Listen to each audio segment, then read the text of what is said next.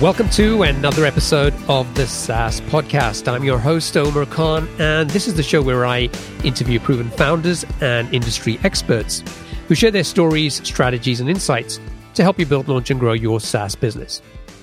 In this episode, I talked to Blake Bartlett, a partner at OpenView, a venture capital firm that focuses on B2B companies in the expansion stage, such as HighSpot, Calendly, and Expensify. These days, it seems like everyone in SaaS is talking about product led growth or PLG. But for many critics, it's just a buzzword. And for others, it's not even a new concept. So I decided to sit down with the guy who actually coined the term product led growth and explore this topic in more depth with him. If you're not familiar with product led growth, then I'd suggest you listen to episode 251 first, where I cover the fundamentals of PLG with Wes Bush, who's the founder of Product Led Institute. In this interview with Blake Bartlett, we build on that and answer questions like Is product led growth a new concept, or is it just a new term for something that many businesses have already been doing for years? What exactly is the new customer journey, and why is it important for SaaS companies and leaders to understand it? Can you build a product led growth company without a free trial or freemium offering in your product? And if so, how? And what's the role of marketing teams versus growth teams versus sales teams in a product led growth SaaS company? We also explored how a fictional sales led SaaS company might transition to a product led growth model. And we examined some of the challenges the company would face trying to do that and how it might overcome them. I think it's a great conversation with someone who thinks deeply about product led growth all the time and is involved with a number of PLG focused B2B SaaS companies. So I hope you enjoy it. Blake, welcome to the show. Great to be here. Thanks for having me. So, do you have a favorite quote, something you can share with us, something that maybe inspires or motivates you? Yeah, I actually I have two, uh, and they're both related. The first one is a popular phrase in investing, which is that in order to be successful and, and be a good investor, you need to be contrarian and right. And then the other quote um, is the one that says, "Be yourself because everyone else is taken." And I think that those two things are, are, very closely coupled. If you see the world differently than others, investigate it, do your research, make sure that it's actually true, and then have conviction to act on that. Because whether it's investing or whether it's anything in business, if you try to be like everyone else and try to fit the consensus, you're not going to stand out. And so you're not going to be uh, successful. But if you do it differently, if you're contrarian and right and you're being yourself and you're sort of uh, leaning into your perspective on the world or your perspective on your space that's what's going to to break out and really stand out. Love it. Two great quotes. So for people who aren't familiar with openview can you just tell us a little bit about the company? What do you guys do?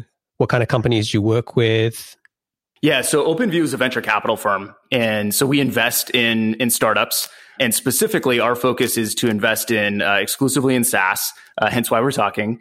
Um, and that's been our focus since day one, back in 2006 when the firm was founded. We're also pretty specific about investing at what we call the expansion stage, which is really what we think about as companies that have a product in market, they have customers using it, there's product market fit, starting to see some initial growth in terms of the go to market engine, uh, and ready to raise and ready to scale. And so that's that's our swim lane. That's our focus. Uh, so we've invested in great companies like Datadog and Expensify, Calendly, uh, many others, and, and that's really OpenView in a nutshell. Awesome. And tell us a little bit about your role at OpenView. For people who aren't familiar, you you are the guy who originally coined the term product led growth, but you do a lot more than that, right? Yeah, so I'm a partner at the firm. So I'm one of the individuals looking for the next great company, uh, looking to then you know write a check into that company, and then we're very involved as VCs as you would expect after making the investment. So take board seats, and then we also have a, a large group at OpenView that we call the expansion team that helps with things like recruiting and go to market, and as you mentioned, product led growth. And so this has been a big area of focus for us. And so building out and, and carving out this idea of the new way that SaaS is being done, which is increasingly bottoms up and increasingly starting the customer journey with self serve. That is what product led growth is. And that is kind of the, the space that we're looking to carve out and to build a movement around, to build a community around, because we really do see it as the future of SaaS. So let's just start from the top and let's go through just some of the fundamentals to make sure that everybody's on the same page. Tell us what exactly does product led growth mean? So product led growth, it's a go to market strategy that relies on the product itself as the primary driver of customer acquisition, conversion, and expansion. And that would be as opposed to relying on sales and marketing as being the primary driver of customer acquisition, growth, and expansion. So you're leading with product as opposed to leading with a human based sales effort. Okay. So there's probably people who are listening to this saying, well, that doesn't feel like, I mean, there's a lot of people who get excited about product led growth, but maybe that doesn't sound that new to them. And it could be because they couldn't afford a sales team or they didn't like sales. So they actually had to spend a lot more time thinking about how their product could drive sales for them. But what what do you think it is like from your experience and and since the, you know in the last few years? Why do you think it's sort of taken off so much and resonated with so many people and companies in the SaaS space. This whole idea. Yeah, I, I, agree with you that it's not new. I would say going back to the first instance that I can think of of classic product led growth. There's there's two. There's uh, SurveyMonkey comes to mind, which was started in late '90s, early 2000s, and really had this awesome viral loop with how they went to market, very self serve and you know we're able to serve consumers and prosumers and business users and then expand into the enterprise and, and also Atlassian right? Atlassian was also started in the late 90s. And that's a really good example that you point to, which is maybe they couldn't afford a sales team or maybe there was some other motivator. And I really think of Atlassian as being a perfect example because out of necessity almost, um, they had to be self serve. Uh, Atlassian was started in Australia. And if there's certainly are, are, other companies they could sell to in Australia, but it's a relatively small local market. And so if you want to go much broader, you have to sell outside of your country. But it's Australia has a couple of challenges. Um, one, it's an island.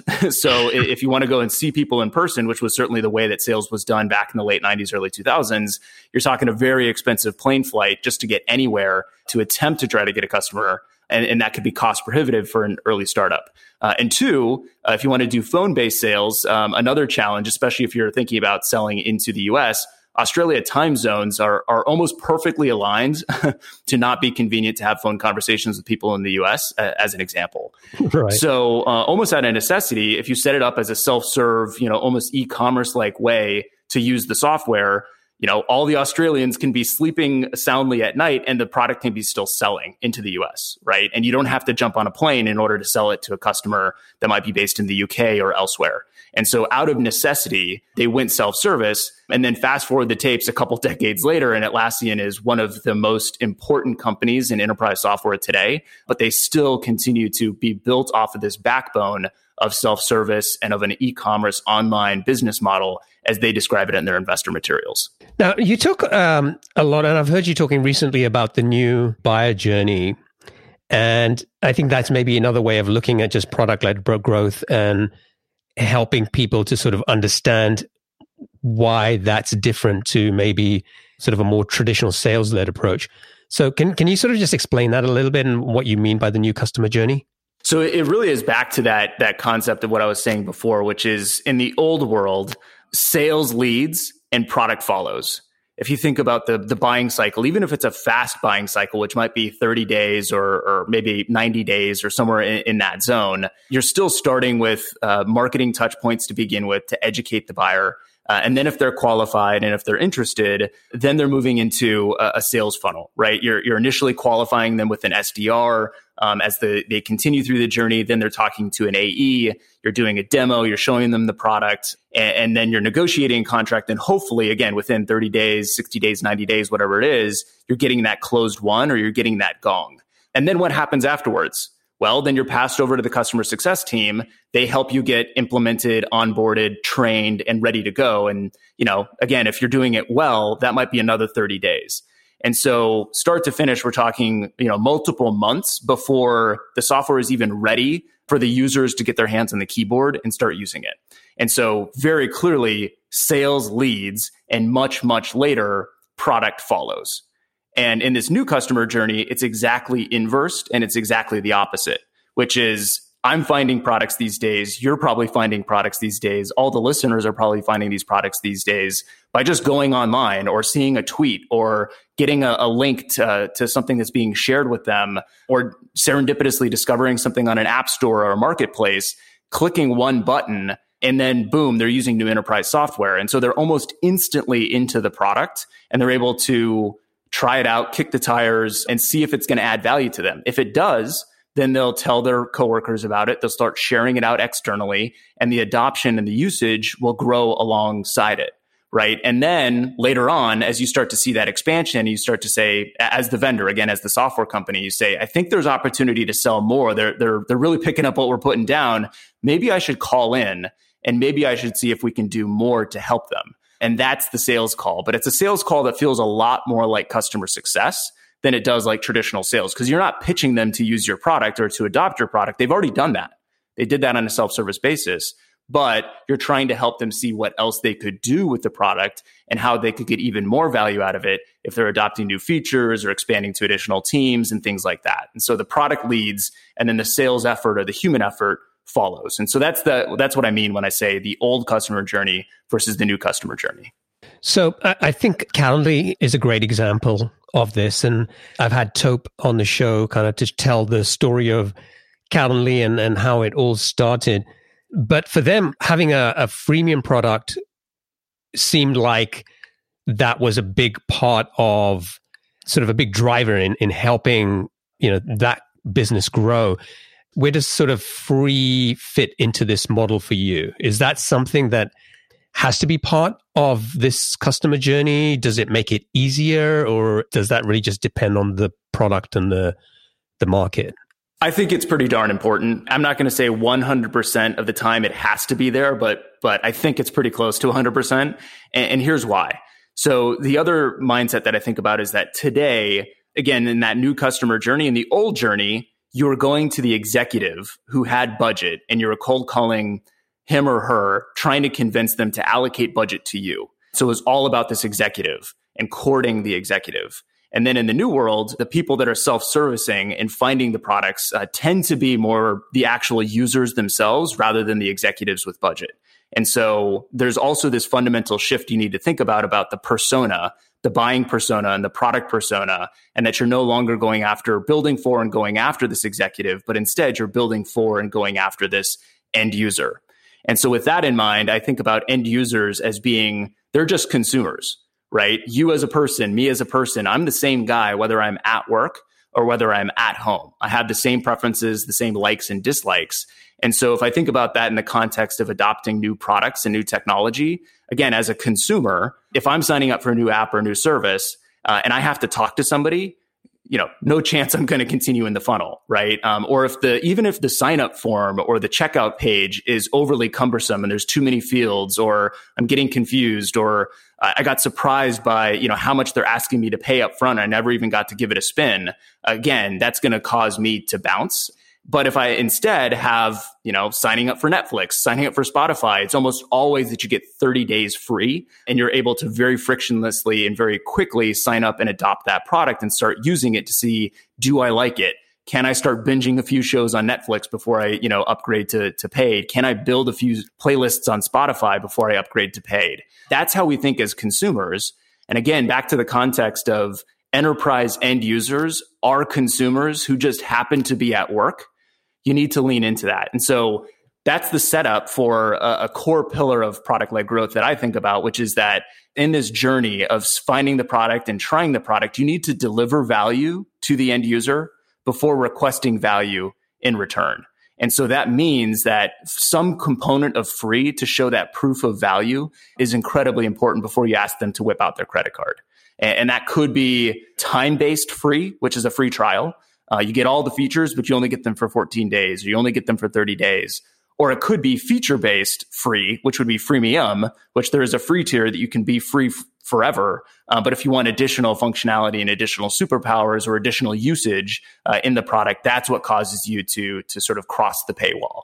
But this fundamental idea of delivering value before you request value uh, is incredibly important right now because again, we're going after consumers and they just think differently than the traditional executive that we used to sell to in a prior era. Right. That's a great point. What, what about sales? So I think, you know, I've heard some people sort of look at the whole idea of product led growth and, and sort of think like, okay, that sort of is minimizing the value of sales teams. But I don't think that's what you're saying. Just, it's just sort of really saying like sales is just as important as it's always been, but there's a different way you should tackle sales rather than leading with that. I think that's really what you're saying, right? Yeah. So product led growth is not anti sales. I think that's one common misconception that I hear oftentimes. We are big fans of sales uh, in, in the product led world. But as I mentioned before, you just change the order of operations. So instead of sales being at the front in the very beginning and really the access point to the customer journey and to the product, instead later it, it comes in and helps to amplify the usage of the product and really help people continue to get to where they want to be in their product uh, adoption and in their customer journey with you.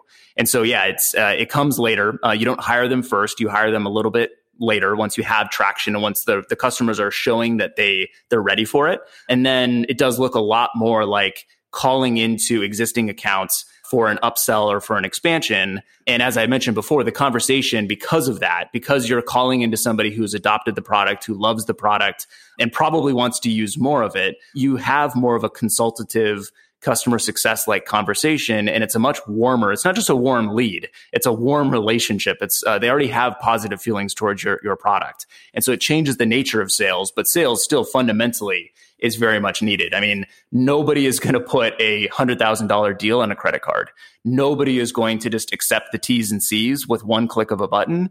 Um, again, for a $100,000 deal or, you know, much larger than that on a totally self-service basis without talking to a human. And so when you get to that point of the journey, again, it all starts with self-service. When we start to get to the point of the journey where your internal champion or your internal users are starting to hit their own internal friction uh, and bureaucracy, quite frankly, budget limits and approvals. And, you know, at this point or of budget or at this point of adoption, we need to get legal involved or we need to get sort of, you know, finance involved for additional executive overview on, on a budget that's that large. That's totally acceptable. That's totally understandable. But your champion probably needs some help navigating that internal bureaucracy and that internal red tape. And so the salesperson, again, acting more like a customer success person, can kind of be hand in hand with the champion and say, hey, we're going to tackle this together. We're going to navigate your internal buying process together because we both have this shared goal of you using more of my product. You want it because you think it's valuable. I want it because I, I, I want to sell more. And so we're locked arm in arm navigating through this, this next phase of the customer journey together. So again, that's a long way to say that we're, we're big fans of sales. It just looks a little bit different in this new world. Okay. I want to kind of try to do a little exercise with you um, and and sort of maybe let's just sort of think through if somebody is listening to this, they they're the CEO, they're the founder of a company. Let's say it's doing reasonably well, but it's not a product led growth business today. Maybe um, you know there's there's a reasonable size sales force. The product is decent, and this person is sort of thinking, listening to this conversation, saying, "Okay, that sounds all great." And I'm really starting to understand the value of product led growth and what that could mean to my business. But where do I start? I mean, obviously there's there's sort of the product itself and thinking about what you need to do there, but there's also other aspects about what does this mean for my my people and the way I organize my teams or what kind of process or goals do I need to have in place to sort of make this work? And obviously you know we can't come up with you know uh, a, a detailed plan in the next 15 minutes or something but it would be great to at least sort of pick your brain and sort of talk through that a little bit. Like where where would somebody start? So what I'll say first is that if you are a company that fits that profile you just described, it's not easy to go from a sales led motion to a product led motion. You know, the company's been going for 10, 15 years and you, you have the customers, you have the adoption, you have a way that you build product, you have a way that you go to market to fundamentally rewire that from the ground up to be now product led uh, is a lot harder than it sounds. And I think this points to one of the misconceptions that I, I often will see for existing companies who want to embrace product led growth, which is that, okay, well, all I have to do is take my existing product and put a self-serve sign up form in front of it, right? And, and then I'll be off to the races and now I'm going to be product led. Yeah. And I'll just have a freemium or a free plan as well. Exactly. Yeah. And we'll just make a free tier and like, you know, now we're going to be the next Slack. No, it's a lot harder than that. And here's why. So if you take an example of, say, you're a finance tool and say you've been going for a while, again, as we've been saying, maybe the company was started 10 years ago, 15 years ago. Because of that time period, you probably built for a primary persona of the CFO or maybe of the VP of finance um, because they are the folks who you know make the decisions for technology adoption for their team, and they also hold the purse strings of the budget. So it makes sense that you built for them. It makes sense that you're targeting them. It makes sense that you have sales conversations with them. So if you're now putting a self-service sign-up form in front of that, I have a uh, some bad news for you. Uh, CFOs don't self-service products, at least not big products like uh, you know your accounting package or something like that they're just got bigger fish to fry. They got too many things on their plate and they're not clicking around in the Intuit marketplace or the Xero marketplace or looking on Product Hunt to figure out what they should use for their team next, right? And also, similarly, if you're somebody who's lower down on the finance team, say you're an individual bookkeeper you're an accounts payable specialist, if you see this website that's oriented towards CFO language and CFO messaging and CFO features and functionality and executive dashboards and all this stuff, even if it has a self service sign up form in front of it, it's not speaking to you. It's speaking to your boss. And so you're not going to be compelled to sign up for it because you said that's for them. That's not for me. And so in both situations, this thing that you thought was the answer of just putting a self-service sign up form in front of your existing product is going to fall flat on its face. And, and so that is the challenge. Now, there is still an answer. There's a way to navigate it. Uh, it doesn't mean that you're you're sort of doomed that you're never going to be able to embrace product led growth. I think the answer is that it just looks a little bit more like you're adopting it in components. And a great example here is HubSpot. So we all know and love HubSpot. We all know and love their their work their calling card as well, which is inbound marketing.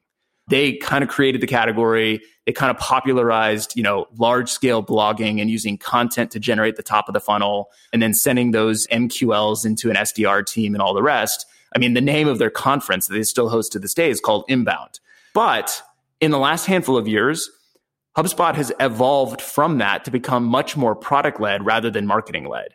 And the way that that happened was not because they did a rehaul of all of their products, you know, kind of in one fell swoop. They actually did it by launching a new product. And they, and, in knowing the story behind it, it was their sales product.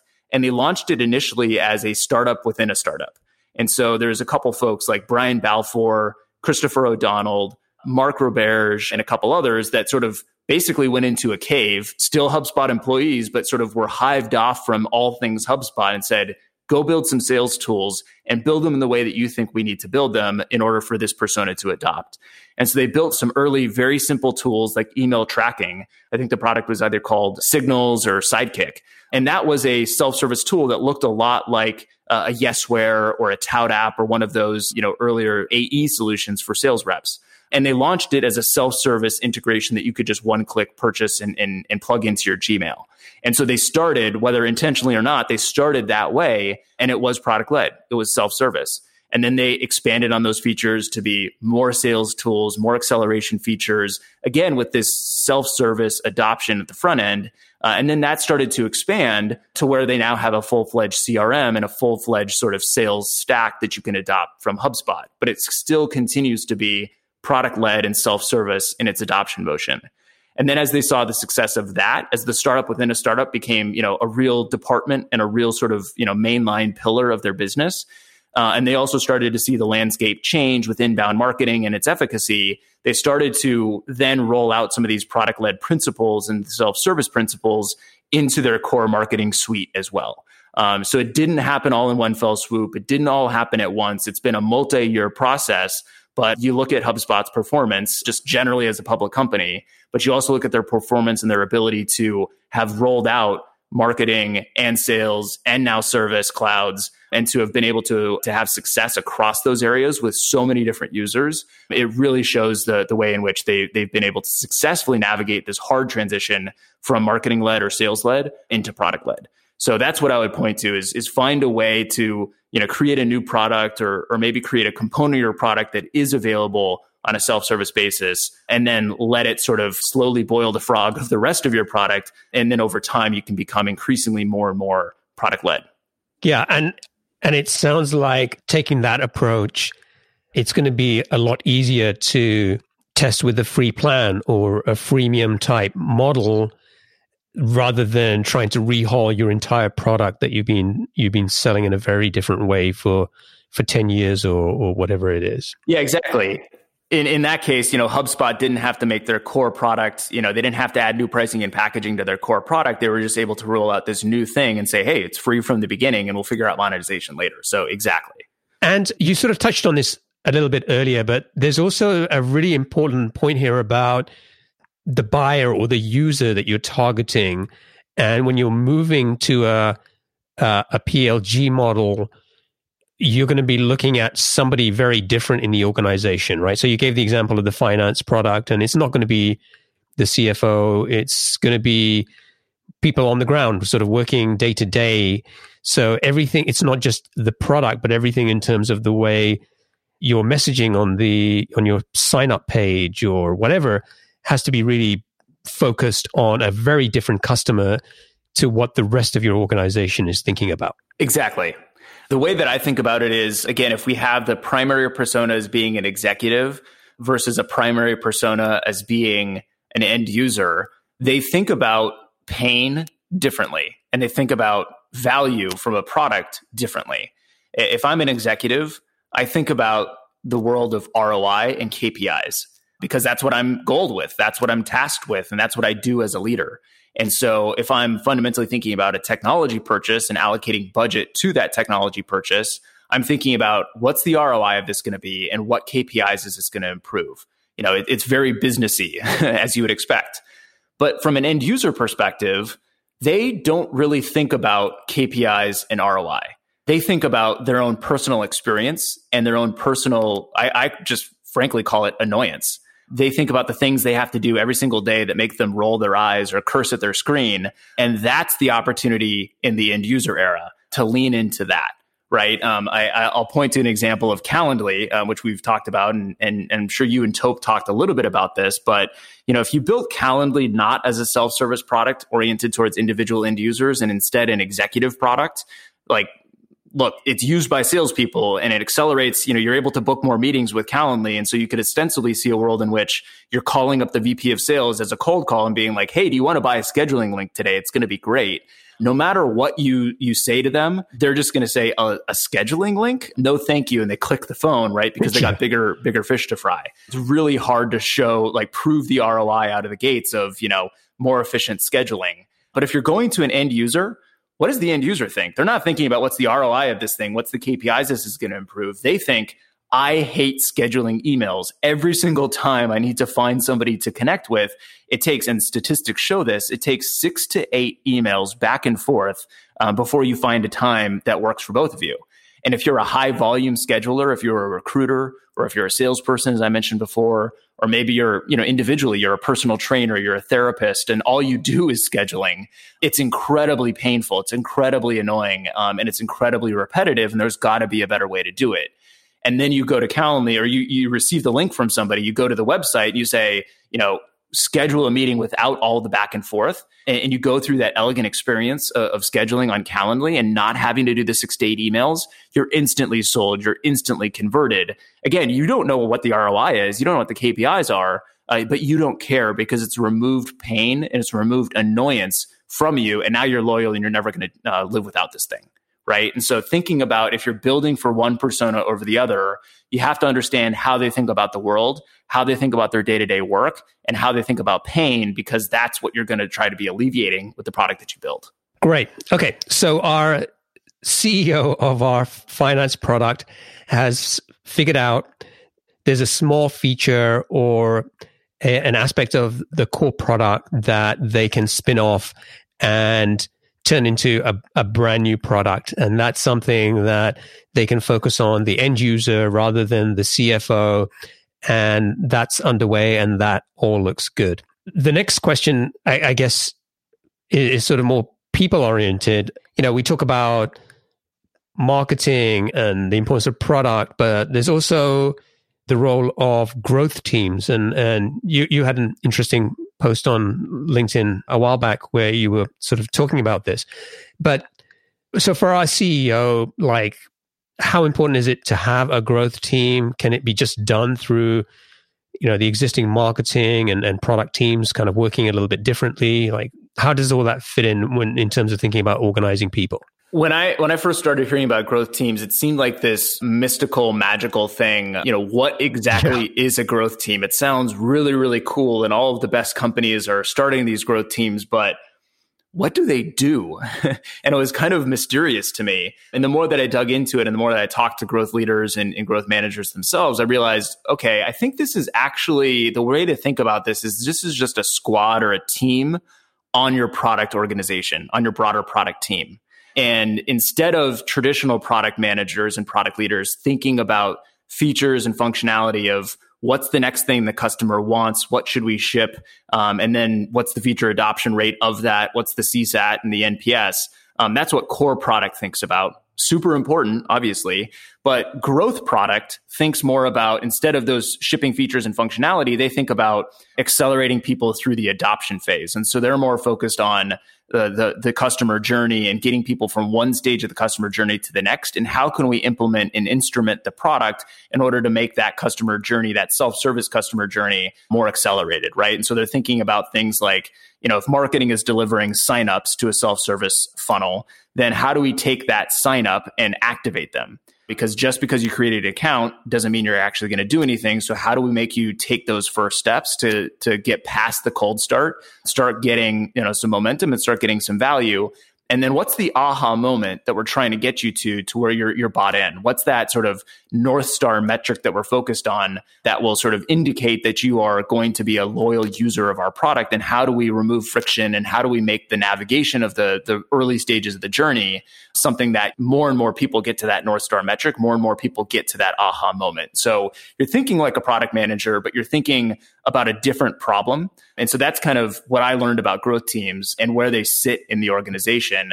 And it also helps to demystify it a little bit um, because you know anybody can add a new squad to their product team and focus them on new new metrics, and uh, it, it helps to make it a little bit more accessible, I think, to the average company. So the way I'm hearing this is just saying marketing in this sort of model is really about acquisition, getting the signups.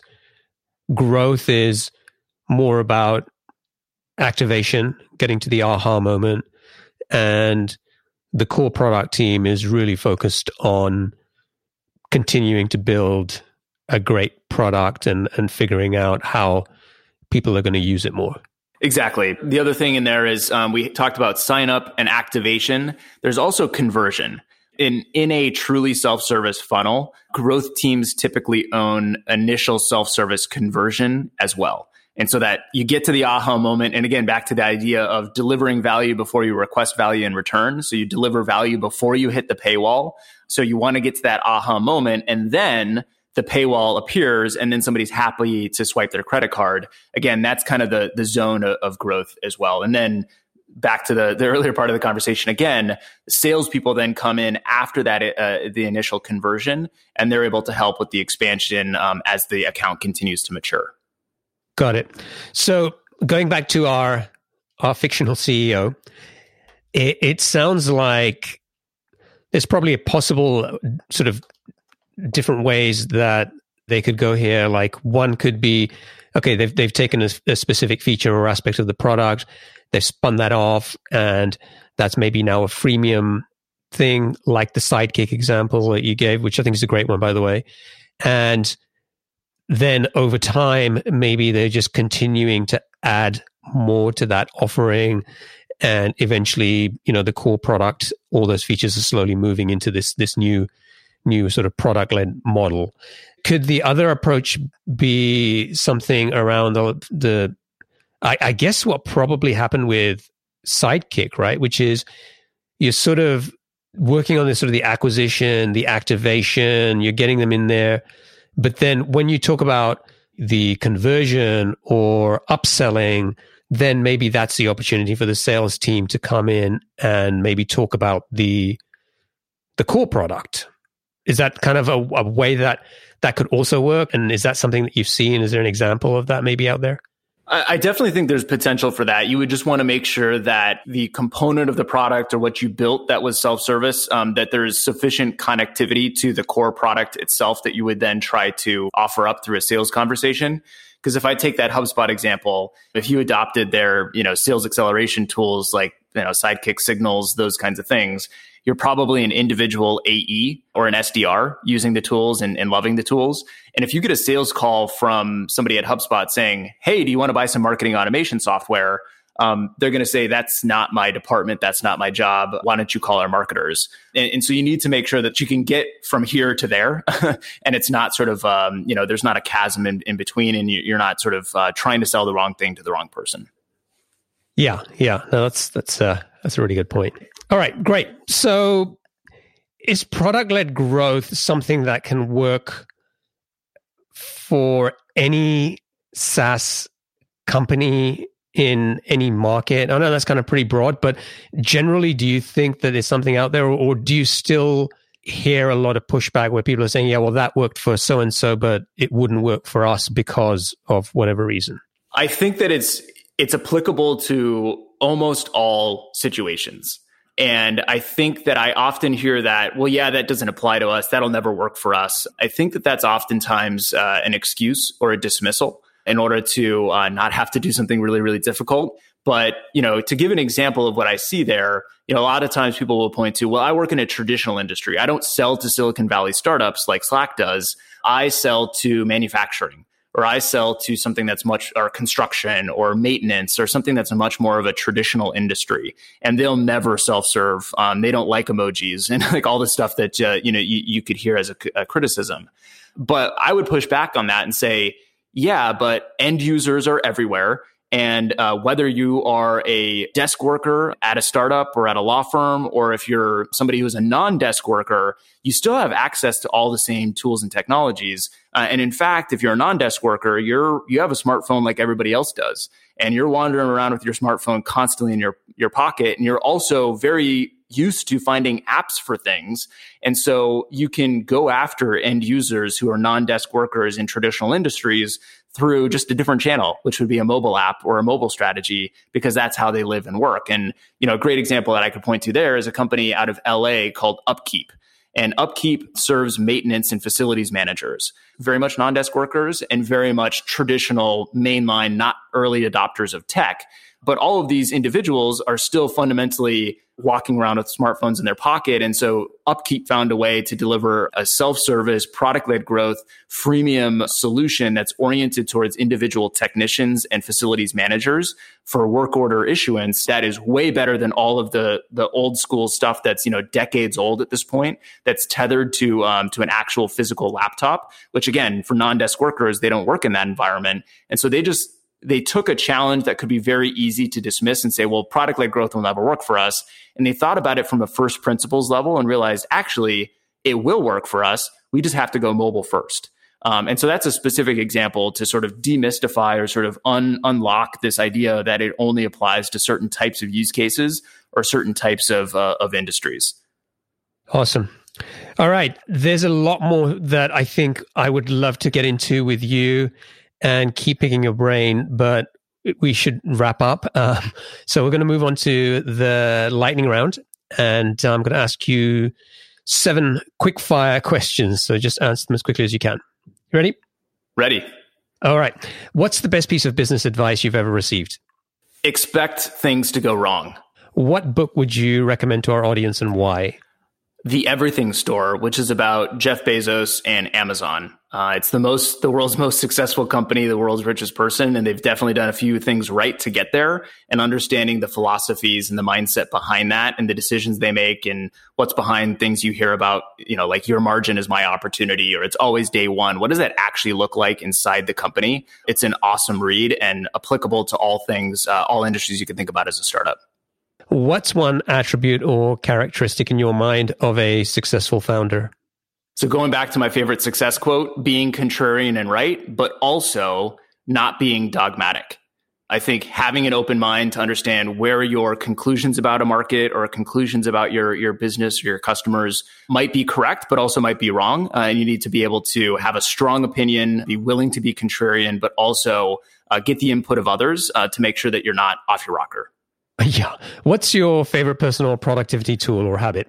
So it's more of a habit, but I would just describe it as be less available, specifically by turning off email. I turn off email when I'm doing other tasks so that I can't be distracted. And then this is more truly at a personal level.